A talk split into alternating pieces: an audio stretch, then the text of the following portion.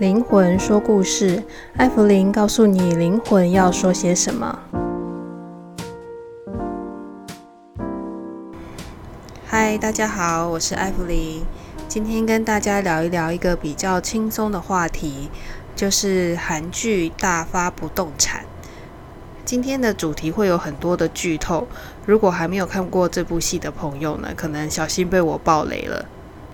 我为什么要分享大发不动产呢？因为我觉得我年轻的时候跟这个女主角很像。第一个就是脾气不太好，然后什么事情都冷冷的，身体有的时候也要承受很多的不舒服，但是我有时候也不会讲。所以就是在这个心境上面的一些表现呢，这个女主角有把我年轻的状态有很清楚的表现出来了。然后看到女主角在整理她的一些工具，还有一些她处理呃灵魂的方法，也觉得跟我早期的方式有点像，所以我觉得在看大发不动产的时候，就好像在看自己的故事一样，觉得很有亲切感。还有一个就是那个女主角很会吃，那跟我年轻的时候一样，就是有时候在处理事情完的时候需要大吃一顿。我在这个上面也是有类似的行为，所以每次看到那女主角大吃，我都会觉得好有安慰感哦。后来开始看这出戏的时候，我发现就是这个编剧里面把一些灵魂会呈现的一些心境表达得蛮清楚的。这个心境呢，其实也就是我在处理灵魂，或者是把亡灵。请上来跟他们沟通的时候，表达的一些事情其实是非常的接近的，所以我今天会特别把大发不动产它里面的一些主题，或者是他们曾经说过的一些话，然后拿来跟大家做一个分享。那我想大家也可以有机会可以看一下这个连续剧，可以对这个临界。能够有一些多一些的了解，我想大发不动产里面有一些呈现还蛮清楚的。先来说说大发不动产里面所表现的灵魂，跟我认识的灵魂最大的不同的地方，就是大发不动产里面的灵魂没有办法说话，所以他们的灵魂的表现都是沉默的，然后也没有表情的。但是对我而言，我所看到的灵界的灵魂是非常丰富的，他们会有所表达，会有所展现，然后也会把他们想要让你能够看到的样子表现得很清楚，来让呃可以帮他沟通的人，让他们能够了解他们要表达的事情。再来谈谈灵魂相同的地方，在大发不动产里面的灵魂，它之所以会变成灵魂。之所以没有办法离开，就是他心里面还有放不下的，不管是爱恨情仇也好，或者是嗯没有表达的事情也好，所以他就会留在那个当事人旁边，或者是留在那个原地，而停留在那边没有办法离开了。那我所认识的灵界这个部分倒是比较相似的，包含了跟自己所爱的人。没有办法表达的事情的时候，他们的一些意念，他们的一些呃灵魂的能量就会存留在这个世界上，或者是在存留在这个跟他有关系的当事人的身边。我看到的会比较偏向是这样子的表现，所以对灵界有好奇的朋友可以看一下这出戏，他们对于灵界的表现的手法其实是可以做成参考的哦。今天在分享的主题会比较放在大发不动产里面几句重要的句子，嗯，对于人的自己的提醒也好，或者是我们对于我们自己，呃，想成为什么样子，还有死后有可能成为什么样子，我觉得它里面的讲的一些话是可以让我们能够，呃，再多多思考的。首先，我要分享的第一句话就是：像幽灵一样生活的人，死后也会成为幽灵。这句话呢，其实就我的经验上来说，呃，一个亡灵他的精神状况，或者是他的意识的品质，其实是跟他活着的时候是有关系的。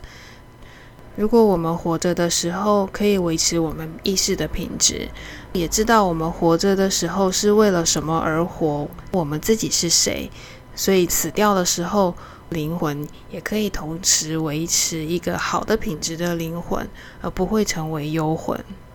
所以灵魂的状态有的时候是延续我们活着的时候的状态。所以当我们临终的时候，最后的那个起心动念或者是转念，就是非常重要的了。所以又回应了他在戏里面说的一句话，就是在世幸福的人就不会变成冤魂，其实就是同样的道理的。所以为了避免死后变成冤魂，我们活着的时候一定要成为我们想要成为的自己，去追求我们想要完成的生活，灵魂才会变成一个快乐的灵魂。并且把这个快乐延续到我们的下一世，为下一世的人生带来更多快乐的成就感。然后还有一句话就是：“你以为你是神吗？就算拥有冤魂的记忆，也不具有插手别人人生的权利。”那我觉得这句话讲得很好。我觉得这句话可以用在我们求神拜佛上面。那很多人觉得我求神拜佛了。很多事情可以少走，或者是很多事情我是不是就可以不用面对了？不管是人或者是灵魂，他永远要为他自己的决定来负起责任。即使是神，也没有办法插手别人人生的权利。我为什么会把这个特别拿出来讲呢？因为很多敏感体质的年轻人来问我，我是不是一定要修，或者是我是不是一定要成为某个仙佛门下的？嗯，服务人员，或者是成为他的代言人，我才能避免厄运，或者是我的人生才不会很惨。特别要把这句话拿出来分享的，就是要告诉，呃，有在聆听的一些年轻朋友们说，就是连神都没有办法决定你的人生。我们的人生一定是我们自己创造的，所以千万不要觉得谁告诉你，你一定要怎么做，或者是某个神一定要你怎么做，你才会变得比较好，或者是呃才不会倒霉什么的。今天有人这样跟你讲这种话，其实我可以告诉你，根本就不要相信他，因为一个有慈悲心的正神，他不会用恐惧胁迫的方式来要求一个人。来信奉他，或者是为他服务。所以，如果当某一个人用这种方式来告诉你一定要去为谁谁谁，或是为哪个神来服务的时候，你千万不要落入这样子的恐惧的控制里面了。再来一句话呢，是我很喜欢的一句话，就是选择吧，是要一辈子哭哭啼啼，沉浸在罪恶感中活着。还是要对逝者的牺牲心存感恩，连他的份一起努力活下去。另外一句就是“生命无常，不能把时间浪费在犹豫和害怕上”。我觉得这两句话很激励人心，其实就是要我们在为人的时候，可以好好的活着，好好的活出我们生命该有的力量，然后尽到我们自己这一生该尽到的责任。我觉得这才是我们成为一个人最重要的目的，还有我们所爱，而且也爱着我们，但是已经逝去的这些亲人们，我们一定要能够好好的活着，才不会辜负他们在灵魂的时候还是这么牵绊着我们，他们才能够好好的离开，也才能够好好的走他们未来要走的道路。这个部分呢，我还可以再多做一些分享。就是我自己在做个案的时候，也是有发生过这样子的情形。呃，往生者其实已经就是走得很顺利，然后我状况也很好，而是活在人间的人一直都放不下，时时刻刻都在惦念着这个往生的亲人。当然不是说不好，因为这是一种思念，这是一种爱的传递。但是当这个在世的亲人，这个放不下的意念过于强大的时候，其实是会牵制。这个已经往生的灵魂，他是走不了的，甚至让这个已经往生的家人重新回头，又开始担心了，还在阳世的家人过的状况好不好？所以，如果今天有家人已经离我们而去，当然，我们的思念跟慎终追远是要保留的。但是在世的人，我们应该要学习放下，并且把我们的生活过得更好，让我们这些已经离开的人不要担心我们，才是我们真正应该做的事情。在大发不动产的大概是在倒数第二集的地方，这女主角的母亲没有办法离开这个女主角住的房子，没有办法得到超度。还有女主角他们家对面的邻居，那这个邻居的儿子也已经走了，但是这个往生的儿子也无法超度，就一直在这个母亲的旁边。这个女主角也试着帮这个男孩子超度，但是她却失败了。但却在这个失败的同时，让她惊觉到，也许她自己的母亲没有办法被超度，跟这个男生是有同样的原因的。那最终的原因是什么呢？其实就是放不下。其实女主角并不知道，她妈妈没有办法离开，没有办法被超度的原因，就是是因为她放不下她的母亲。那对面。面店老板娘的儿子也没有办法被女主角超度，也是因为对面老板娘的思念之心过于强大，让这个儿子无法被超度。所以在最后倒数第二集或者是第三集的地方，这个老板娘为了儿子，就像我们的祭祀一样，准备了一桌菜，然后用这种祭祀的心，然后准备了食物，把。自己想说的话都跟这个儿子说，然后请他吃一顿饭。